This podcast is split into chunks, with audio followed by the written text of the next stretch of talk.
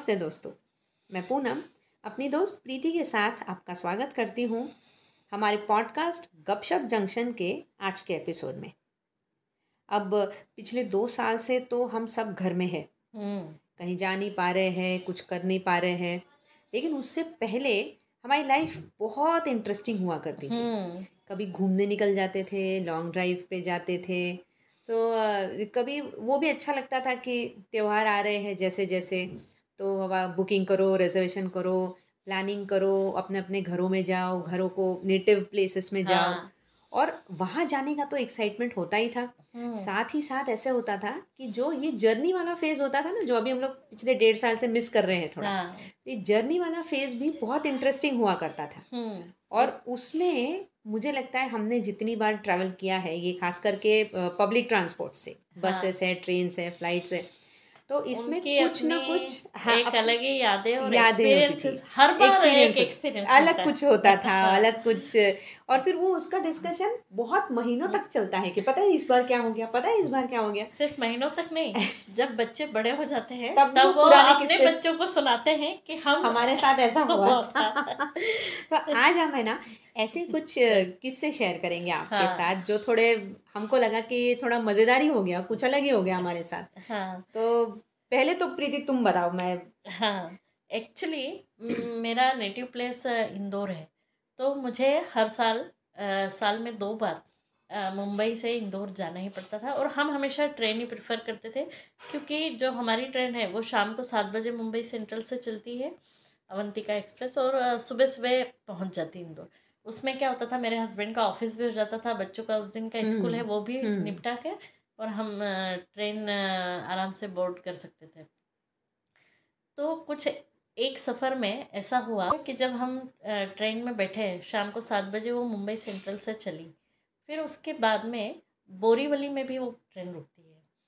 तो हमारे सामने की सीट पर एक फैमिली आई जिसमें हस्बैंड वाइफ और एक छोटा बच्चा था हम्म, करीब चार पाँच साल का रहा होगा। हम्म, और हम लोग मैं मेरे हस्बैंड मेरे दोनों बच्चे मेरी बेटी दस बारह साल की होगी और बेटा शायद नौ एक साल का था आठ या नौ साल का। हम्म, और ऊपर की जो दो सीट थी उसमें दो बैचलर्स थे। हम्म, इस तरह से सिक्स का हमारा जो वो सीट का अरेंजमेंट रहता है वो उसमें और है, हाँ। सामने की दो सीट पर वो दोनों हस्बैंड वाइफ और उनका बच्चा। हाँ। खाना वगैरह हो गया उसके बाद में बच्चा बाथरूम के लिए गया और अचानक उसके बहुत ज़ोर से रोने की आवाज़ आई। हम्म, तो मेरे हस्बैंड और उसके हस्बैंड उस लेडी के हस्बैंड दोनों भागे दरवाजे हाँ, की तरफ़ हाँ। कि क्या हुआ बच्चा कहीं गिर विर तो नहीं गया या हाँ। कुछ हुआ तो नहीं? क्योंकि इंडियन रेलवे में टॉयलेट्स जो है वो दरवाजे से लगी हुई होती हाँ। है हाँ। तो देखा तो तब तक बच्चे की मदर उसको लेके आ रही थी। उसके हाथ अचानक बाथरूम के दरवाजे में आ गए उसके दो उंगलियों से नाखून निकल रहे थे। बहुत बुरी तरह से उसके हाथ कुचल गए थे उस दरवाजे के बीच में आके हम्म, चिमट गए थे हम्म, हाँ तो बच्चा बहुत रो रहा था हम्म, उसकी वाइफ बच्चे को लेके आई फिर हम्म। आसपास सभी आजू बाजू के जो अगले उसमें सिक्स सिक्स हम्म, लोग हम्म। रहते हैं वो लोग भी आ गए क्या हुआ हम्म। क्योंकि बच, बच्चा रो रहा है तो सबको हाँ, लगता है कि क्या हो गया हाँ। हाँ फिर सब लोगों ने अपने अपने एडवाइस दिए कि बच्चे को ये कर दो। जो हम्म। जिससे जो हेल्प हो रहा थी हाँ। वो भी करने की कोशिश कर रहे थे। हाँ। लेकिन बच्चा इतना पेन में था हम्म, कि कुछ समझ में नहीं आ रहा था। और उसके मदर फादर को तो बिल्कुल भी समझ में नहीं आ रहा था क्या करें। क्योंकि वो अपने बेग तक नहीं निकाल पा रहे थे।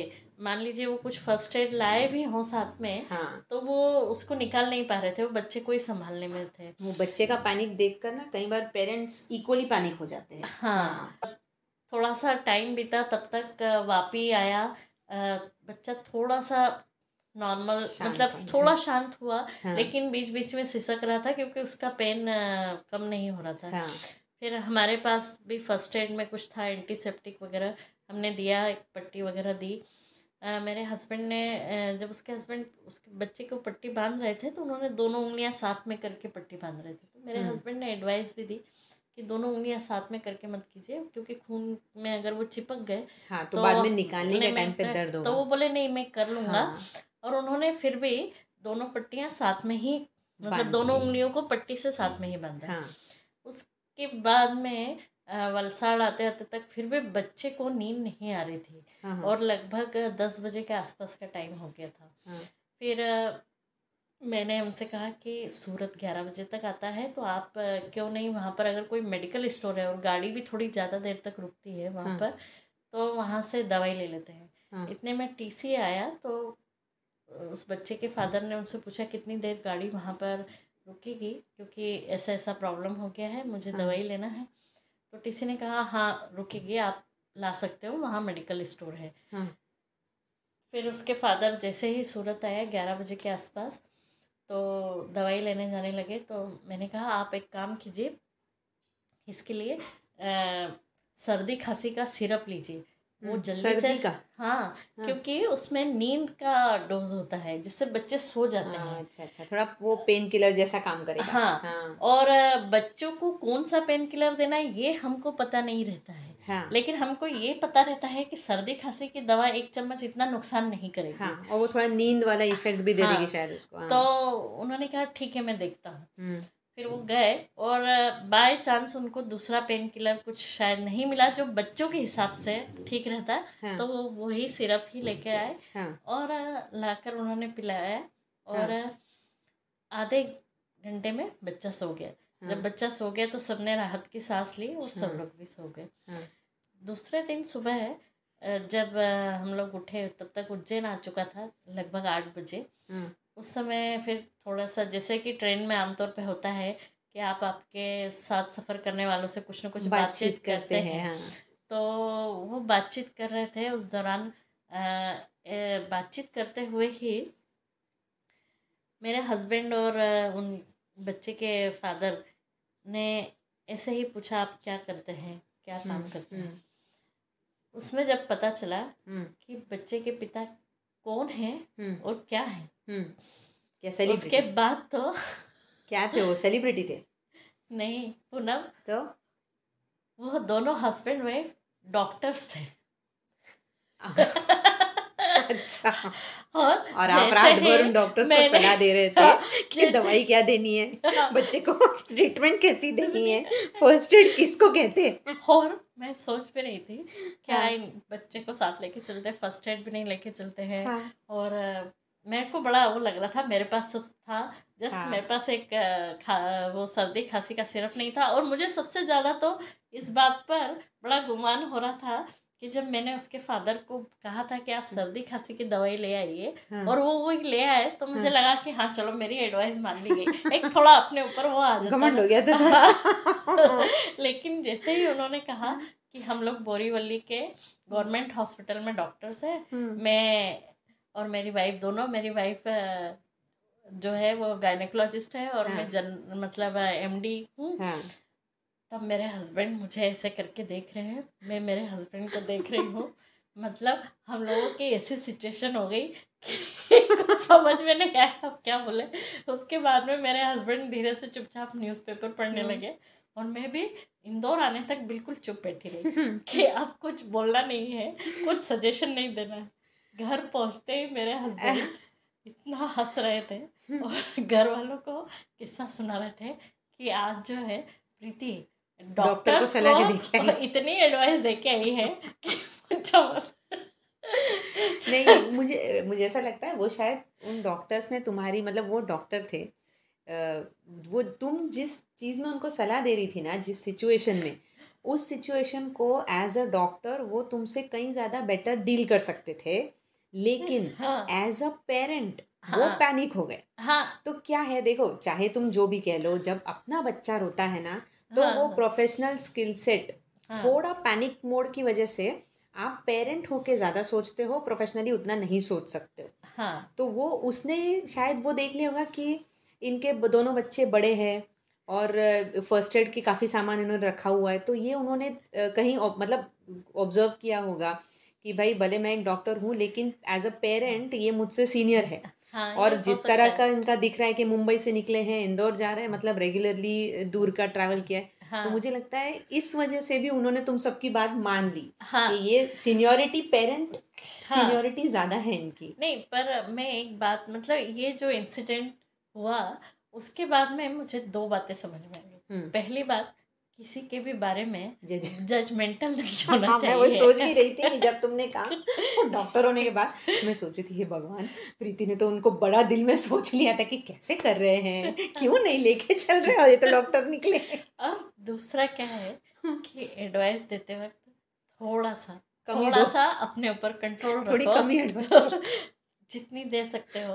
और तीसरी मुझे एक बात बहुत अच्छी लगी कि वो लोग डॉक्टर थे उसके बावजूद भी हाँ। उन लोगों ने बिल्कुल भी ये जताया नहीं कि हाँ। हम डॉक्टर्स हैं या हमको है, तुमसे बहुत ज़्यादा पता है। नॉलेज है। हम्म, वो हर किसी की बात सुन रहे थे मान रहे थे हम्म, और उसके बावजूद भी थोड़ा सा जो उनको ठीक लग रहा था वो हम्म। वही कर रहे थे। हाँ, ऐसा नहीं है कि पूरी बात मान रहे थे। हाँ।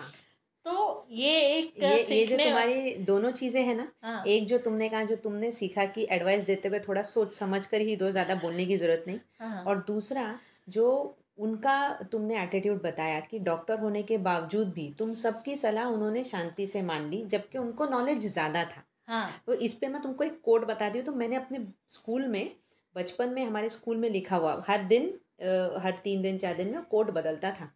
तो मुझे बड़ा इंटरेस्ट होता था कि आज क्या कोड रहेगा। हम्म, तो एक कोट मैंने बचपन में हमारे स्कूल में पढ़ा था कि no more than thou showest and speak less than thou knowest कि जितना दिखा रहे हो उससे ज़्यादा नॉलेज yes. रखो। यस और जितना तुमने नॉलेज रखा है उससे कम बोलो। यस तो ये एक ये था। हाँ। कोट मैंने पढ़ा हुआ था।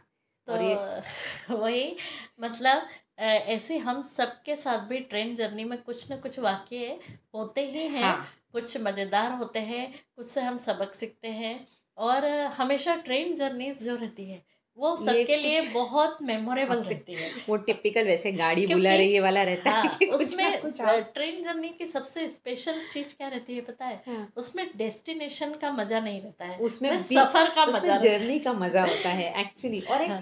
फ्रीडम भी रहता है जैसे हाँ। बस में क्या है आप बैठ गए तो बैठ गए हाँ। मतलब ऐसे नहीं बस के भी सफ़र अच्छे होते हैं लेकिन ट्रेन का एक प्लस पॉइंट वो है कि आप चल सकते हो मूव कर सकते हो थोड़ा आप फ्रीली और सबसे ज़्यादा उसमें मज़ा आता है कि आप जब घर से बना हुआ खाना ले जा रहे लेके निकल रहे हो। ताश खेल रहे हैं या बुक्स पढ़ रहे हैं और साथ में जो सहयात्री हैं वो अपने आप जुड़ जाते हैं उस सब में। हाँ। अपने आप जुड़ जाते हैं। मतलब कई बार तो ऐसा होता है कि लोग एक दूसरे को फ़ोन नंबर्स दे देते हैं और बहुत अच्छे दोस्त बन जाती है कई जाते बार। हैं। कई बार। तो दोस्तों कैसा लगा आपको हमारा आज का एपिसोड? आपको भी हमारा यह एपिसोड सुनकर अपनी ट्रेन जर्नीज याद आई होंगी आशा करते हैं। तो फिर मिलते हैं अगले एपिसोड में। तब तक, के लिए अलविदा। ख्याल रखिए।